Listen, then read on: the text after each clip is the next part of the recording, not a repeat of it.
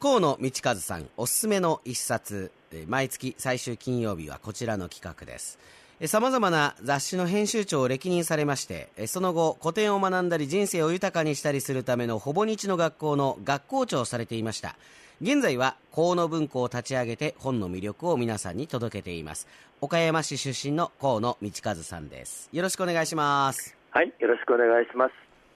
今回ははい。めちゃくちゃ面白かったですでしょうわあ面白かったこういう本あるんだと思いましたすごい小説す、ね、すごい。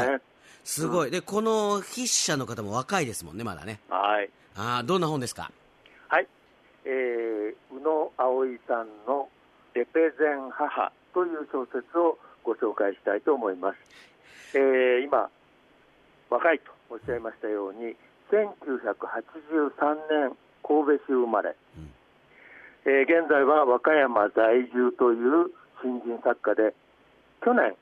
小説現代長編新人賞をこの作品で受賞しています。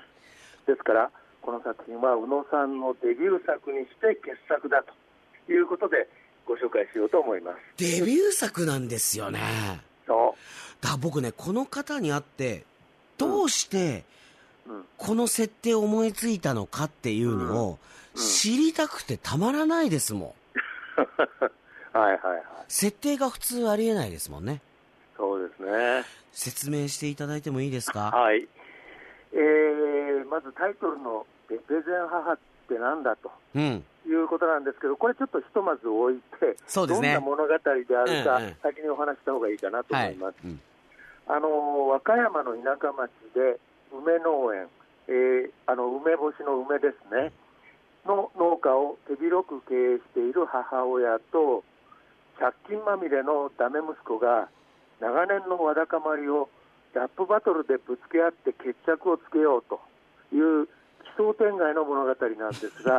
これが実に見事に無理のない自然なストーリー展開で描かれていると、うん、で母親からするとどうしてこんなに親の気持ちがわからないのかと、うん、腹立たしい限りの息子女で一つで育て上げたにもかかわらず彼女にとっては頭痛の種です。なんとかまともにしなければという最後の賭けに出てラップバトル。母の言葉を聞かざるを得ないそういうステージに息子を引っ張り出して少年を叩き直そうという必死の思いなんですけれどラップバトルのノリとスピード感を縦軸にこじれまくった親子関係を横軸にして母と息子が自分の内面をさらけ出した本音の対話をしそこに新たな気づきが生まれたり、えー、母、息子の親子の愛、それが鮮やかに描き出されていると、そういうエンターテインメント小説です。あの、間に、ラップバトルって、うん、突然何っていうフレーズが入ってくるわけですよ。うん。ここがなんか、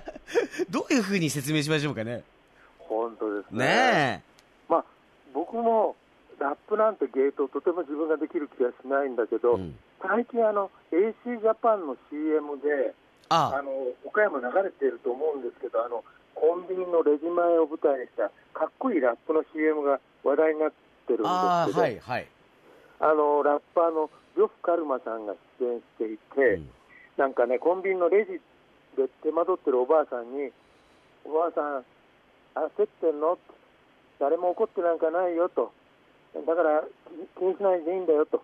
自分らしく堂々ときなさい、あんたのペースでいいんだっていうのをラップで語りかけると、うん、するとそれ聞いてたおばあさんがいきなりそれにラップで応じて、そして店全体がこう盛り上がっていくっていう、そういうこうあの CM なんですけど、言ってみると、トゲトゲしがちなこの世の中、もっとお互いに寛容になりましょうというようなメッセージなんだけど、真面目なメッセージなんだけど、うん。ラップのリズムに乗せた歌詞にすることでお説教臭くなく楽しくノリで伝えてしまっているところが、まあ、この CM ものすごく面白いんですけれども、うん、同じようなところがあって母と息子の葛藤といえばどこにでもあるテーマなんだけど言ってみると価値観が多様化して世代や立場で考え方や感じ方が異なる者同士が傷つけることを避けようとしたり敬遠したり離れたり逆に衝突し合っているのが今のこう風潮世相だとすれば、ラップっていうのはこう垣根を越えて言葉をぶつけ合って、それでこうやり取りをして、こう自分のこう内面を解放していくような、そういうコミュニケーションツールなんだなということが、このラップバトルっていうのを僕、これで読んでみながら、あなるほどというふうに思ったので、バンさんが最初におっしゃったように、よくこういうところに着目したなっていうのが、まあ、まずもっての感想ですね。ラップって、うん、いわゆるメッセージを伝えるツールだっていう、うん、あのことも知らなかったんですよ、私は。そうですよ、僕もなんか、うん、そんなんだろうなとはちょっと思うことがあったんだけど、こういう応酬をする中で、お互いの内面をこうさらけ出し合いながら、こう意思を疎通していくツールなんだっていうのは、まあ、今回初めてなるほどなと思いました、うん、察してよっていう親と、見てくれよっていう子供、うん、これは、まあ、ある話だとは思うんですよ。だけど、普段の生活の中で、それをこう言葉に出してお互い話せないし、うん。えー、喧嘩にもならないとは思うんですよね。ただ、ラップバトルって、もうそもそもメッセージを伝えながら喧嘩をするっていうことだから、これで親子喧嘩をしようって、母親も思うわけですよね。そうですね。母親が、まあ、64歳でしたっけ、設定で言ったら。ねあの、ラップを始めるきっかけもあったっていうのがまた面白いんですけど、うん。これ普通みんなこれだからラップやった方がいいのかなっていうぐらい。本当ですね。うん。本音をぶつけ合うツールとしてね、うん、このラップってすごくポイントでしたよね。本当ですね。いや、これね、聞いてる方も、うん、まだ何話してるのか分かってない方もいらっしゃると思うんですよ。はい。はい、で、あのー、まあ、言うこと聞かない、何やっても、うん、あの、すぐ諦めてしまう息子は、ただラップはものすごい好きだったと。